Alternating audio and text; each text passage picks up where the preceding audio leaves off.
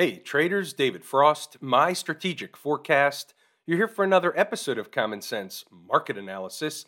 Today is Thursday, November 10, 2022. We're looking at a daily chart of the SPY or Spider, which is the proxy for the S&P 500. What do we have on the docket today? Holy smokes, we have a litany of stuff on the docket.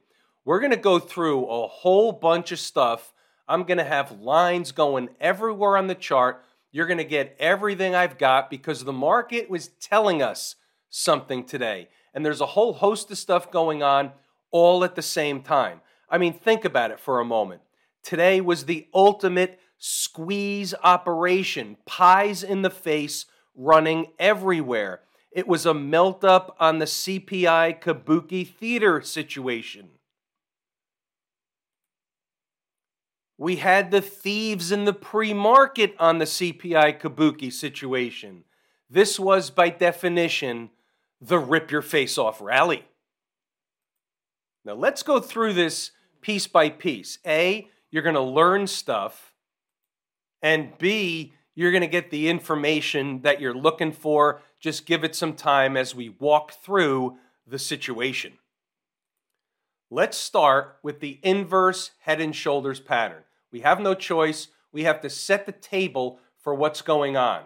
So there's your left shoulder, there's your head, and then you have a right shoulder and a breakout. The breakout had then a back test. The back test bounced off, or the market bounced off after the back test. And here we are completing the inverse head and shoulders formation.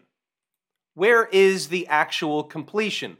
Well, let's go through it. I teach this in the course, Lazy E-mini Trader, but what the heck?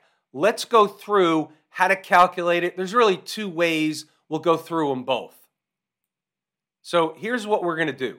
We're going to take the point in which the head, the top of the head, intersects the neckline.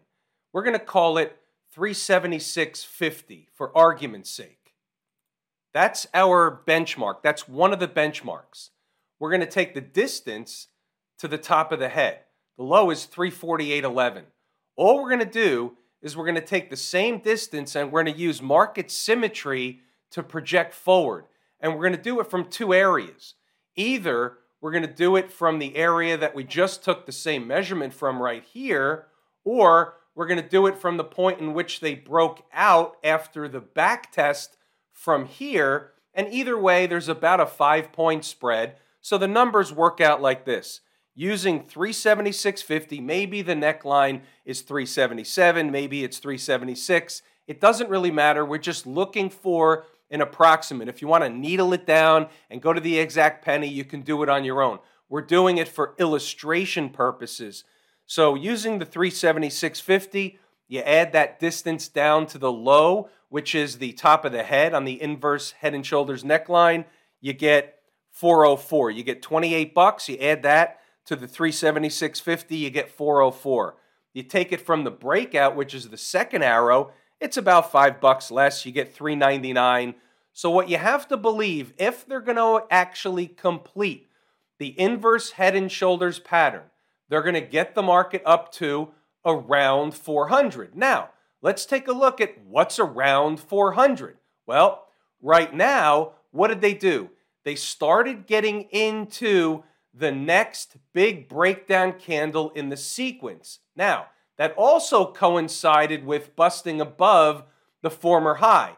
Again, we don't have to look at it as a head and shoulders. We can look at it as a couple of other things. How about an A off the low, B pullback, C completion? So, from that perspective, this pattern is complete. But they're getting into the next big breakdown candle in the sequence. Now, theoretically, the candle begins from the gap. It doesn't begin really from where the market opened that day. It begins up at the gap that was left open right around 407, the 200 period moving average right now.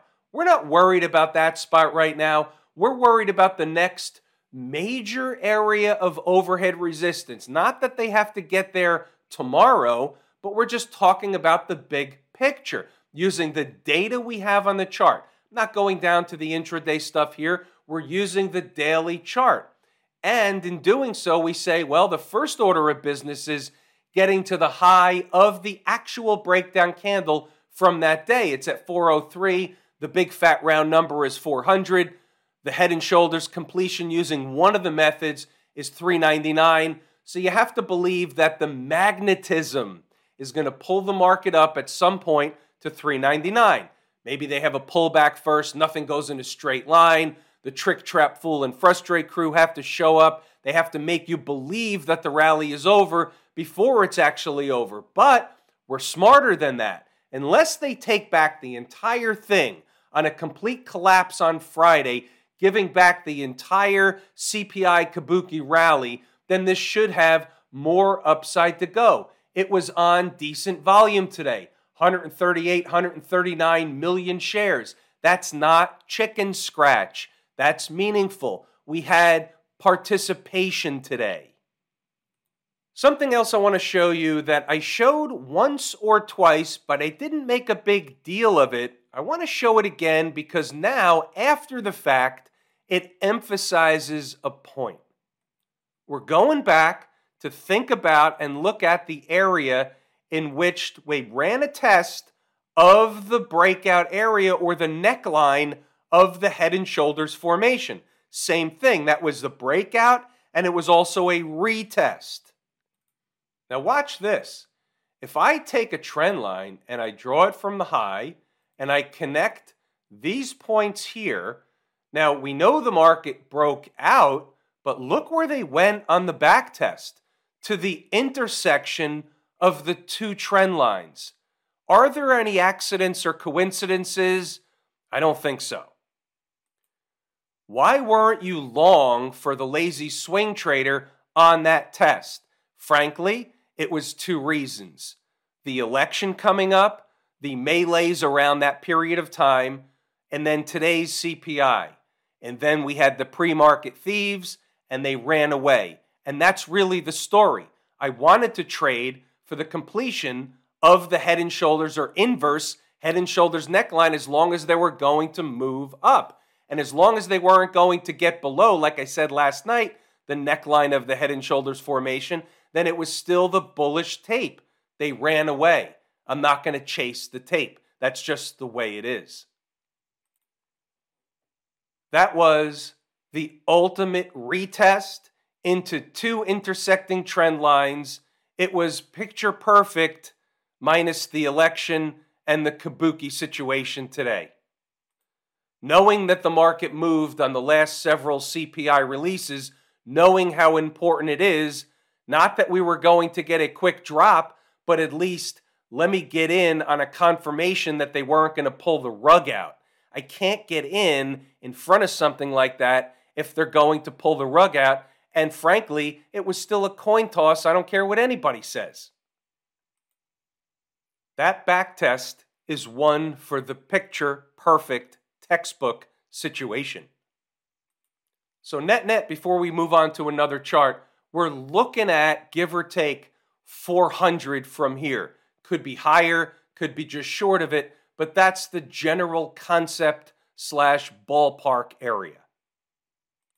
What's the number that we have to watch to see if it's going to either fail, break down, or backtest, maybe giving a possible entry. How about the last breakout area in the sequence? Funny how this works. What's that number? How about 390.39? If you see them come for a backtest to 390.39, give or take, they could spike below it. If they don't close below it and stay below it, then it is just a back test like we went over on the back test of the inverse head and shoulders. How do you like them apples? We don't know they will do it, but if they do do it, it's something to pay attention to. I'm giving you a lot of stuff in this video.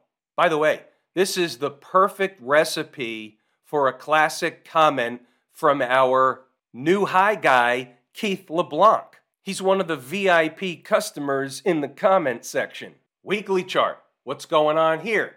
They put it in a bottom. We're going to start coming into an on time type of situation. Now, think about this for a moment. Next week is regular way options expiration week. Weird stuff happens.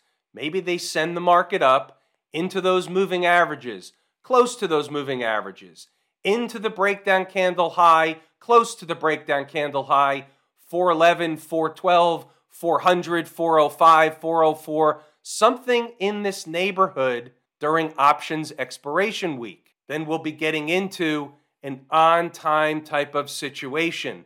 It's an interesting recipe. Stay tuned. It's still a bounce in a downtrend.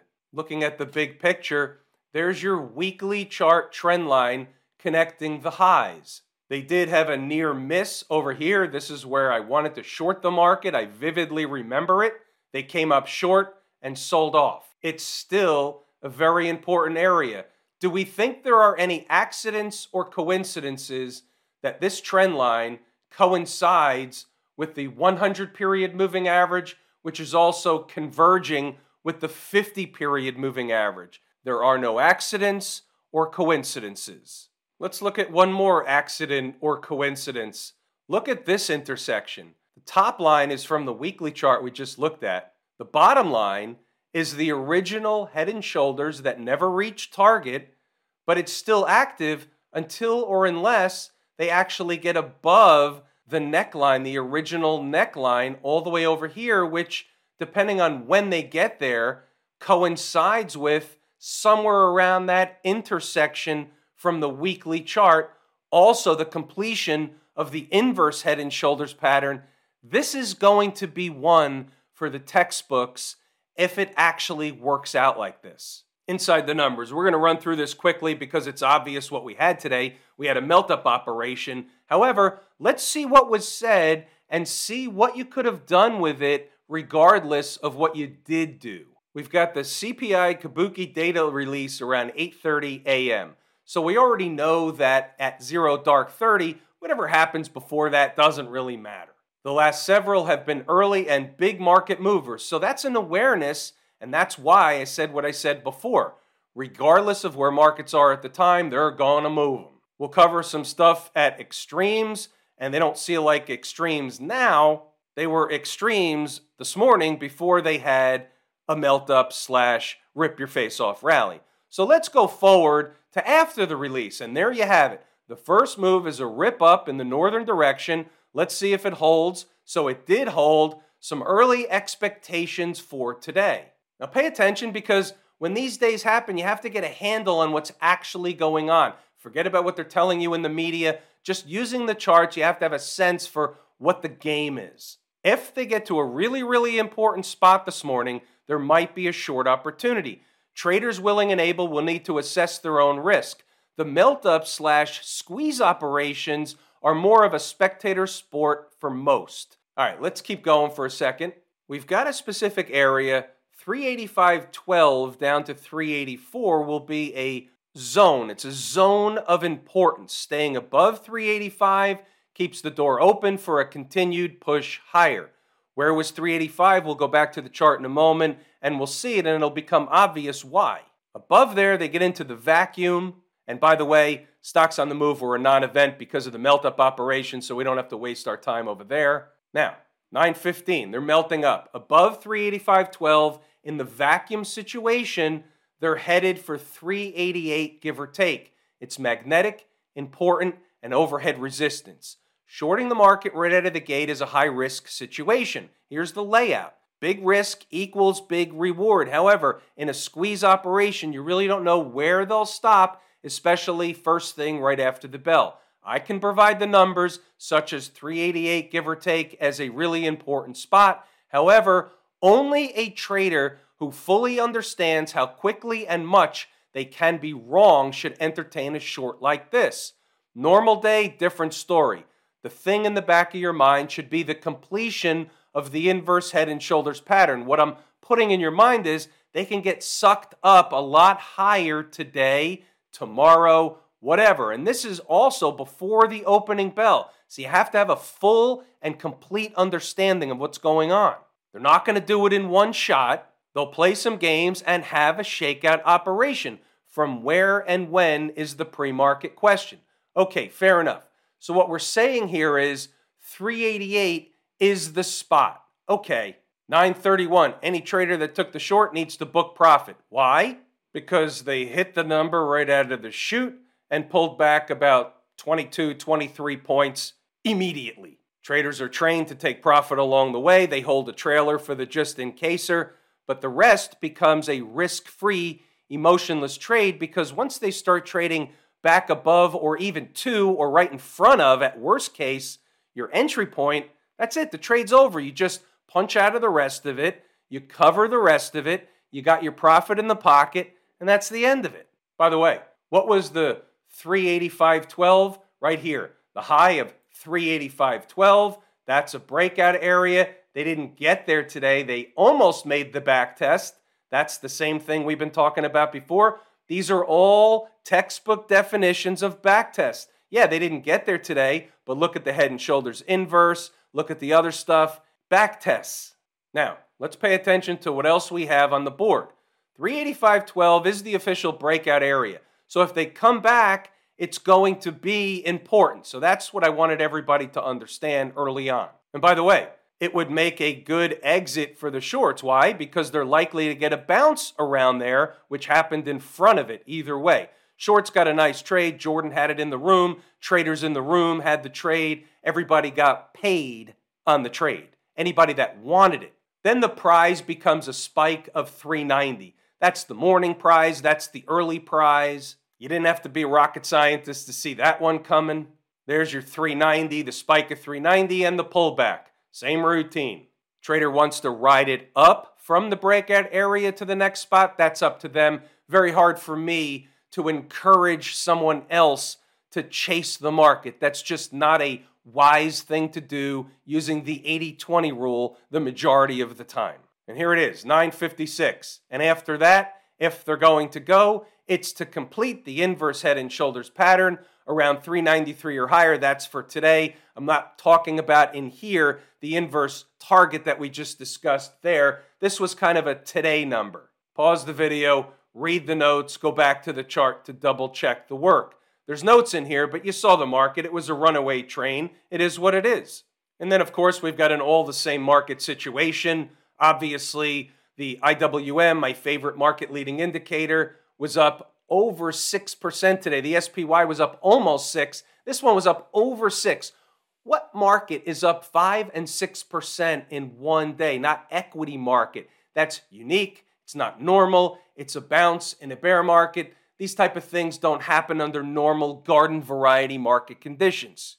They're in a slightly different position than the S&P. You see they've just approached the high here. We've got the 200 period moving average. They'll bust through. They're going to target the gap all the way up here. That's the next major target for the IWM. Again, not rocket science to see that one. Where does it look like the IWM is falling apart if they reverse tomorrow?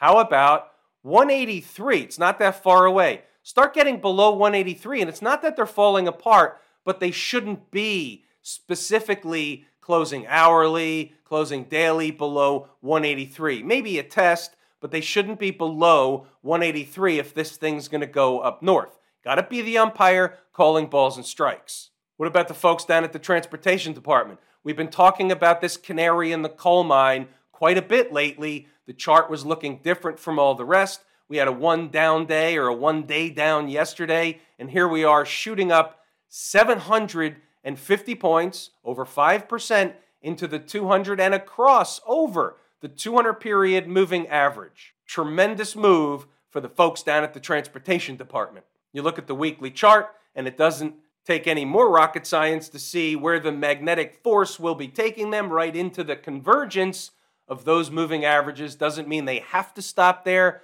but that magnet thing should draw them into that. Doesn't have to happen tomorrow. They're going to have some shakeouts along the way, like everything else. That's the way the market works, but that's where they're headed on the next major stop. The Q people, here's the weekly chart. They're still not really in anywhere near a similar position as some of the other markets. However, from a daily chart perspective, they should get into the 100 period moving average. They should get to 293.50 to 294, spike above the 100 period moving average. that will be overhead resistance. Put that on a sticky note. How about the XLF? What they do today? They filled the gap. Just that simple. That's where they were headed. That's what they did. They should have did that. They were eating time off the clock under the 100 period moving average. Make it the 200 period moving average. The other ones are underneath. Remember what we said the other night. Big chunks of the S&P were not melting away. There was nothing wrong with the financials. There was nothing wrong from a short-term perspective within the scheme of things. Nothing wrong with the financials and the transports were doing their thing, the canary. We talked about energy, another big chunk of the S&P. So all these things play into the reasons why as long as they were above that neckline in the S&P, no short for me. Smash Mouth, like everything else, tremendous day. Look at this, up 10%. That's not normal. That's a short squeeze. Next stop, 217, give or take. Who would have thunk? Remember we talked about this monthly chart the other day a couple of times? Spike the 50 period moving average.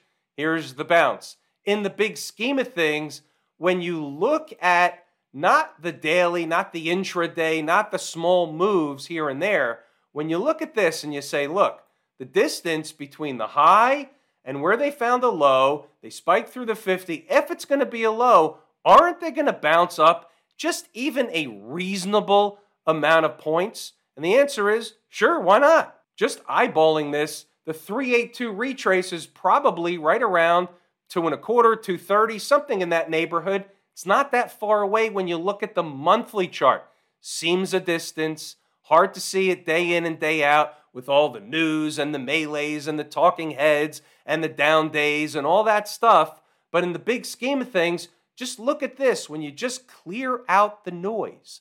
Look at a weekly or a monthly chart and you look at this on time, they bottom into a moving average, put in a sign or signal of a trend change, and here we go. You have to be the umpire calling balls and strikes. Have I told you how much I appreciate each and every one of you? Without you, these videos are not possible. That is true and accurate information. We're pulling the ripcord here today. I'm David Frost, my strategic forecast. Thanks again for tuning in to another episode of Common Sense Market Analysis.